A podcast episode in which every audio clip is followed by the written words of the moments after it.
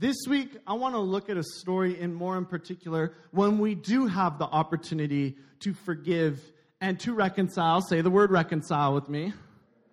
Say it one more time. Reconcile like you mean it.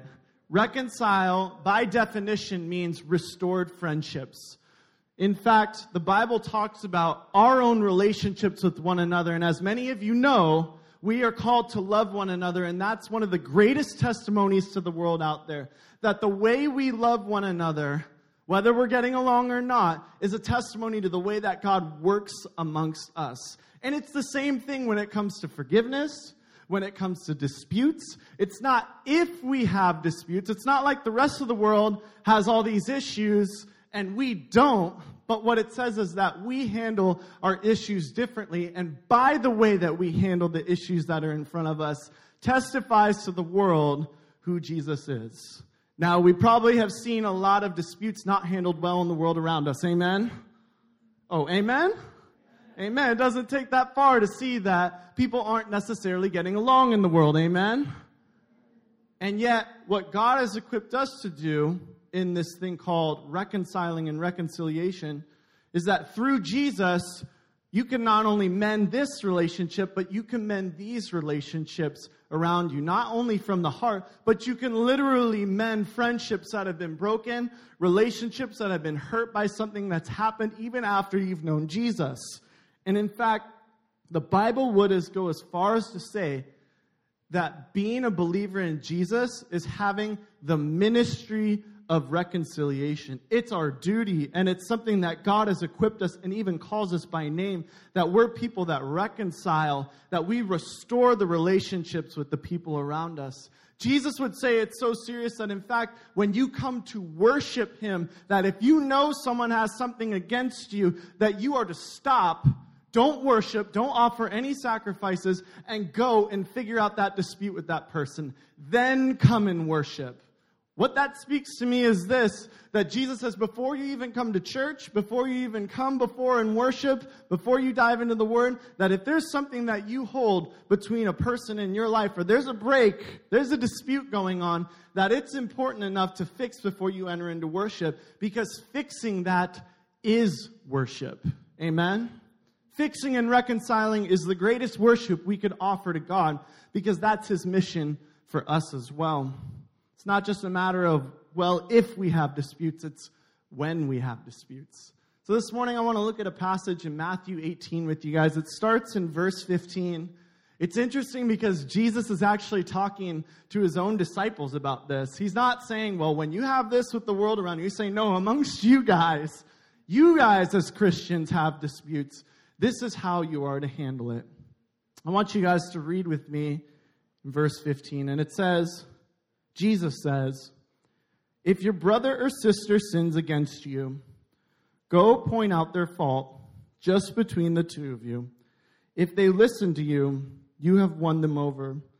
But if they will not listen, take one or two others along, so that every matter may be established by the testimony of two or three witnesses. If they still refuse to listen, tell it to the church. And if they refuse to listen, even to the church, Treat them as you would a pagan or a tax collector. Can you say amen with me? It's God's word. This is an interesting passage from Jesus because he gives step by step instructions. This is the Jesus model to forgiving and reconciling. Amen? Jesus doesn't just say it in theory, but he says, no, this is what you're supposed to do practically. And we're going to look at it this morning step by step, but one of the things I want to look at, even heading into this text, it's very important to understand is that this is not a passage about being right, and this is not a passage about proving yourself right to other people around you. This is a passage about reconciliation. This is a passage about unity. This is a passage about two broken parties becoming one no matter who was wrong or both parties are wrong. I want to ask you guys to do something. Just, you can yell it out. In chapter 18 of Matthew, there's a couple other stories in there. Um, if you look at your Bible, it probably has a little heading over the certain chapters. Mine in the NIV says, Dealing with Sin in the Church is one of them. Now, there are four other stories that are in the book of Matthew 18. Can someone just yell out to me the other ones? Just look at your Bible, and if you see one, you're like, oh, this is what it says. Can someone just yell it out? Don't be afraid. Don't be self conscious. Just let your voice ring. so far, so good. All right. What does it say? Someone, come on. Can someone, what are the titles in Matthew 18? Someone over here, come on, come on. The greatest in the kingdom of God. Thank you so much, Maggie. Can I get someone from this section here? Thank you. What were you saying, Jesse? Causing to stumble, there is one more. Can I get some from the back? We go into the back. Thanks, Aaron. You're welcome, Jeff. All right. Now I want you to think about something for a quick minute. Before we dive into this text, here are the stories that are surrounding Jesus giving instructions how to settle disputes among us. Jesus tells a story about you want to be the greatest in the kingdom, you got to be like a servant. You got to be like a child to other people and lay down your life for those that are around you. You are to die for the people around you because you love them so, so much. You're to lay down your pride for the sake of them. You're to lay down your life and your gain for the sake of lifting up other people. Tells a story about causing to stumble. What Jesus says, you know, there's a lot of things that cause sin in the world, but don't cause other people to sin. Live your life in such a way that you're allowing people to live in the fullness of God. He even says, if you're causing people to stumble, that it would be better for you to be tied to a boulder at the bottom of the sea. It says, don't get in the way of causing anybody to stumble in their faith or in their life, but ultimately the opposite of it, help others to pursue God fully with your life. Tells the parable of the wandering sheep. Many of us know this story. There's a hundred sheep that a shepherd is over, and one of them wanders off. And instead of going, ah, we still got 99, it says that the shepherd goes after and risks his own life to save it and carried it back. Don't leave anyone behind. In fact, Jesus would say there's more rejoicing in heaven over one sinner that comes back than 99 who need not to. And then the last story is the parable of the unmerciful servant which is a story of forgiveness from your own heart, where Jesus says there's no reason why you shouldn't forgive other people from your heart, given the absorbent amount of grace and mercy Jesus has poured out on you. So I want you to think about this for one minute this morning. What is the heart of Jesus? It's loving people. It's laying down your life for the people around you. It's not about being right when it comes to disputes but it's about reconciling with each other, doing everything in your power to lay down your life, to step out of the way, to allow people to live in it. It's working together. I want to look at um, this step by step, and so if you want to follow along in your Bible, I put together five points this morning if you're taking notes. And the first one is this very right there in the beginning when it says, If a brother or sister sins against you, and the first question I would just ask is this did they sin against you? You know, for me, whenever I read this story, it's easy for me to skip this part and get right to the, well, I need to talk to them directly. But you know, Jesus is a genius in this regard that he says, if they sin against you, did they sin against you? Think about that for a minute. That something has to be established that someone sinned against you, and that that needs to be understood before you can go forward and talk to someone else. Sometimes in life, when you are hurt by someone or you feel pain from something someone else did, it isn't because they sinned against you. I know that in my own life, that sometimes when people hurt me or I feel hurt in my life, that I immediately want to look at that person. I want to look at what they did to me. But what if there was something going on in my own heart?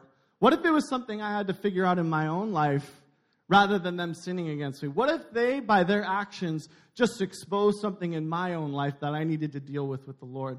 I had a friend of mine um, back in college um, was a part of the church. Um, he's an awesome guy. He really, really valued having dudes as friends. He really valued having brothers in the church. Um, he was someone who actually grew up without a father. And so that was a part of his life that really was. He found a lot of male affirmation in that. But even by his own admission, there were many times in his life where it was an unhealthy affirmation that he was looking for in men. He was looking for an affirmation of brothers in his life that only the Father in heaven could provide. And I remember this one time in college, he had a friend of his who actually had a, he got a girlfriend. They ended up getting married. And he was so upset at the friend because he felt like he didn't have enough time for him. It's like, you've, you've forsaken our friendship and you don't have time for me. But the more that he walked it out with the Lord, the more he realized wait a minute, he didn't do anything wrong to me. This is something that's being exposed in my life that I have to deal with with the Lord. And the one thing that he'll admit about that too is that he shouldn't have gone to that person before he brought it to Jesus first. Amen. Sometimes in life, the things that happen to us expose certain weaknesses and insecurities that get brought to the surface when things happen. See, it can be easy to go, well, it's just between it's between people. But you know what? The place to find healing is understanding that a lot of the things that happen are between you and God in your own heart. I know I've been there, and I know many of you guys have been there. That's why it's so important, first and foremost, to look at God's wisdom, look at God's word. If you need help seeking trusted counsel and wisdom and leadership to say, I'm feeling this in my heart. Now, what it continues on to say is that, and then right after that, if a brother or sister sins against you, so, so let's say, for example, you've established, you know what, they did sin against me. Biblically, they sinned against me. I know they sinned against me. It says, go and point out their fault just between the two of you. Who else is involved in this thing? Actually, um, in my boring free time, decided to write down 10 uh, different translations of that part where it says just between the two of you. So I'm just going to read them really fast. Holly's going to go through them on the screen. Pray for Holly. She's good. But what it says is this. I just want you guys to hear this. Just between the two of you. In the NLT, go privately and point out the offense. In the ESV, go and tell him his fault between you and him alone. Go and confront him privately. Go and show him his fault in private. Go and show him his fault when the two of you are alone. Go, show him his fault between you and him alone. Reprove him between you and him alone. Go confront him when the two of you are alone. Go and tell him his fault between you and him alone. How many people are involved in this thing? There are two people involved. Amen? Can I get a, a louder amen? That's a big one because this is where a lot of disputes crumble to the ground right here. If you know that a brother or a sister has sinned against you, you are to go to that person and to talk to them privately and resolve it privately. You don't go to your friends, all right? You don't go to the people around the situation, but you go straight to that person. What ends up happening when you go to that person, you go, look at what they did to me. I can't believe they did this to me. That's called gossip. That's called slander. And that is called misleading a situation to other people as well. See, this is an important one to understand because this is where things can go south. Gossip can really intoxicate a dispute. And most times when disputes happen, it's not the dispute that necessarily breaks a friendship. It's the things that happen, like the gossip, like the slander, like the non covering of people and the unlove that ends up breaking it. This is why it's so important in that moment to go straight to that person. In fact, there's a church in California. Many of you guys know it's called Bethel. But one of the things that they do actually in their church, it's kind of a little rule that they have is that if someone begins to talk about someone else, about something that they have not talked to them, they do this. Everybody do it with me, a hand bounce. Come on, do it with me. And they go, stop. Don't talk to me about it. You're not supposed to talk to me about it. You need to talk to that person. And to clarify, that's not saying if something happens to you that you just have to be quiet and figure it out yourself. If you need help figuring out something or even how to talk to that person, there's a way that one, approach wise counsel. Amen. Parents, leaders, pastors, people who you trust in your life. Someone that you can confide in. If you're going, well, you know, I'm going to go to all my friends that we're friends with and seek advice, that's not covering that friend very well. In fact, a lot of times, Gossip, people don't necessarily maliciously gossip like they're going to go, oh, I'm going to go to my friends and I'm going to blow him up. All right? People don't normally do that. If they do, that's also wrong. But did you know that sometimes gossip is inadvertent? It can come from a, a heart that's hurt. It can come from a place of feeling like, I just need help. In fact, there was a study done in 2009. This guy named Dr. Elmer, nice name, um, who did a study of 300 people who agreed to be mic'd up for a period of time. And the, the doctor listened to their words and then he categorized them by the certain subject. And so he wanted to see how much people gossiped without even knowing it. And so he categorized gossip about talking about someone negatively when they weren't there. Guess what percentage overall he found were the words of gossip in a person's life? 80% of the words that they said. Four out of every five words were, don't you, aren't you just like, I just don't want to talk anymore? Because it happens a lot more than you really think. And that's why it's so important to really take into consideration what you are saying, especially when you're in a situation where you know someone has sinned against you and it's in your power and it, now it's in your hand to go to them. It's on you to go and reconcile with them. And again, here is the heart of it. It's not just shame on you, gossip. That's not what we're saying. What we're saying is this this is the heart of it. You see, how many times in prayer have you like prayed and then God revealed the sin of your friends? They're like, God's like, guess what? Look at what this person did. And you're like, ah, like, I don't want to hear that. How many times has God gossiped on us or told our sins to other people? Never. Want to know why? Because He covers us. God wants to address the things that are happening in our lives. God wants to heal us, but God also knows how to cover us as well. Say the word cover with me. In fact, covering other people is an aspect of love. In 1 Corinthians 3 7, it talks about love and it's describing its characteristics and it says, Love always protects. It always trusts, it always hopes, and it always perseveres. It always protects people. Now, that's not saying that you just keep unhealthy secrets. That's not what I'm saying in this. What it's saying is this you don't exploit and you don't shame and you don't slander friends. God doesn't do that to us, to the people around us nor are we to do it to other people as well. Because we're called to reconcile the relationship that we have with that person, but we're also called to protect the relationships that they have with other people as well. Amen. In fact, there's a story in the Bible. Noah gets off of the ark after the flood. Now, might I remind you, Noah is the guy and his family that God said, You were righteous enough to be saved from the flooding in the world. He gets off of the ark Noah plants a vineyard, gets drunk, and passes out naked in his tent. Ew. All right?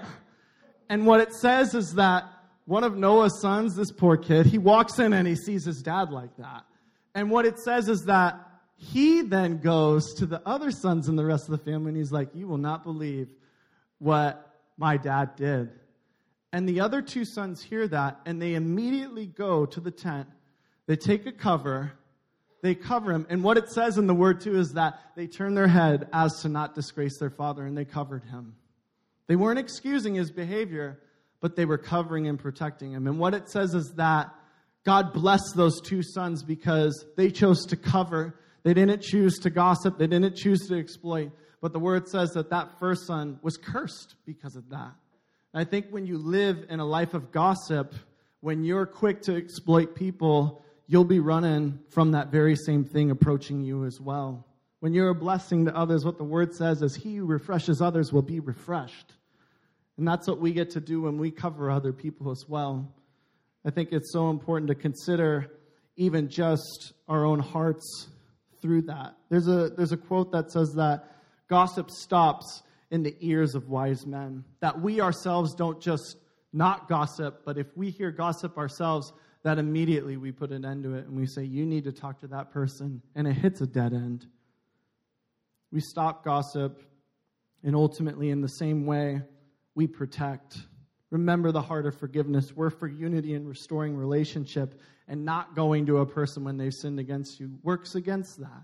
We're for covering people even in their sin, and sin is not a reason to gossip or to slander anyone. Amen? Even when it's you that's been hurt by it. The third point of this is when it says after that. So let's just assume you know, you know they've sinned against you. You approached them and it didn't go well. All right? And they didn't agree. You guys now, the dispute is taken to another level because now you've talked about it, but you guys don't agree. What it says is this it says, Take one or two others along so that every matter may be established by the testimony of two or three witnesses. Is this fair? This is what it doesn't say. It doesn't say, when you have a dispute with someone that you need to bring two or three of your homies who got your back, who are going to stand up for you, and they're going to put that person in their place, and they're going to show them what's wrong. Yeah, you need to bring people along. That way they know what they're wrong about. You want to know what it says? In fact, that's a quote in the Old Testament in the book of Deuteronomy. When God brought the Israelites out of Egypt, He gave them a bunch of laws to live righteously. And one of them was that every matter had to be established by two or three witnesses. That way, people couldn't falsely accuse one another. And in the same way, what it says here is that Jesus says that if you're having a dispute between someone, have mediators who can help you figure it out. They don't play favorites, okay? But they're people that help you figure it out. Amen? How many of you want friends in your life that are not going to be playing favorites and let you do whatever you want? Those are some of the most valuable things that you could have in your life.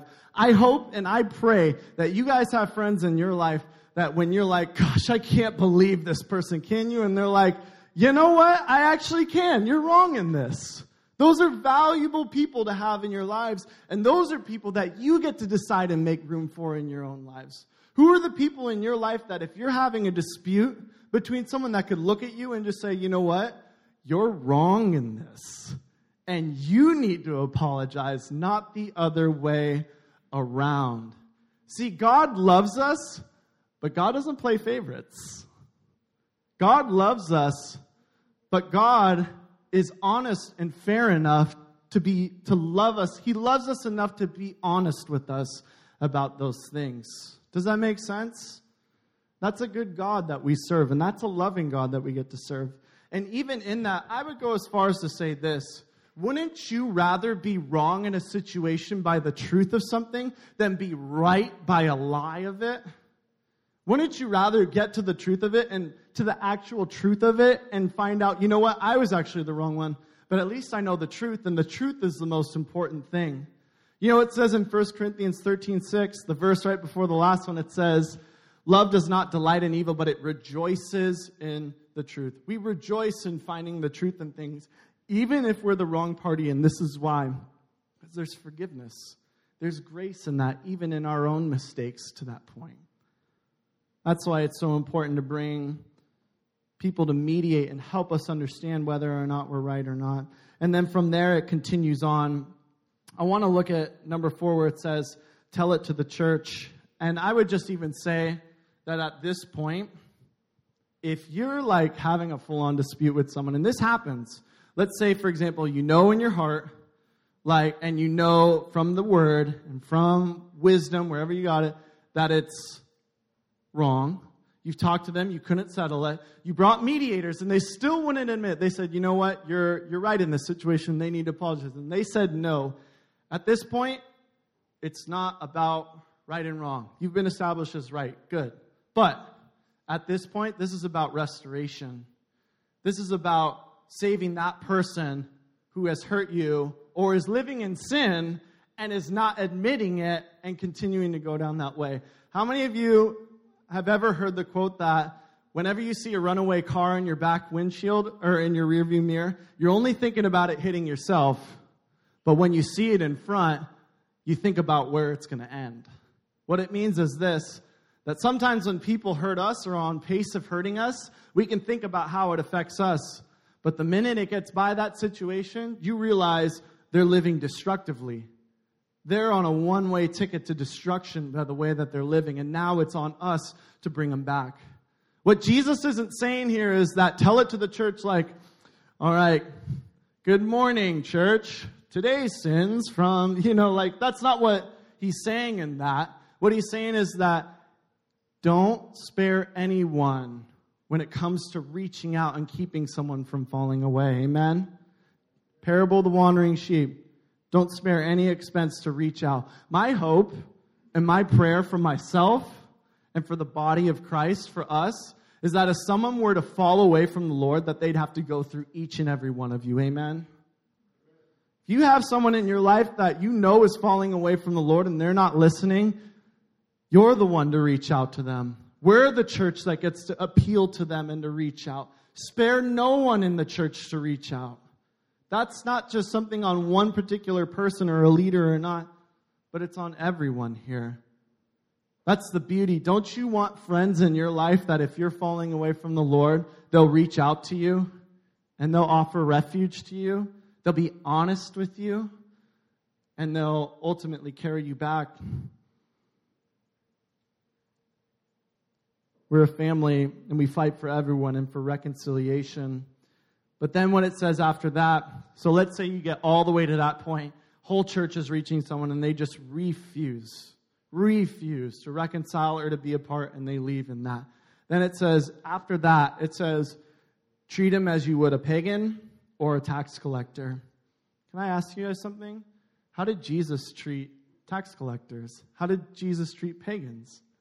Well, when you look at the Word of God, when Jesus approached tax collectors, he made a full on invitation for them. He ate at their tables. In fact, he was faulted for spending too much time with them. When he initially met them, they weren't necessarily a part of the kingdom of God, but they were definitely the first people that Jesus went after to bring into the kingdom of God. You, what you don't see is this you don't see exclusion. Well, no one's going to talk to him anymore because of how badly they've been acting and that they fell away. You're done. You're done with any contact or communication. No, in fact, it seems like, you know what, you've made the decision for yourself to fall away, but we love you. We're going to do everything in our power. We're going to pray for you. We're going to love and we're going to continue to offer an arm to you. We're going to make you reject us day after day because we love you and we want to see you come back to the Lord. That is love, and that is Jesus and his love for us. I'm going to invite um, Lane and the team back up, but I'm also going to invite Ricky back up to lead us um, just in a response this morning. So I'm going to ask you guys put away your phones, put away your Bibles. Um, hey, let's give it up for Ricky as well. He's a pretty cool guy.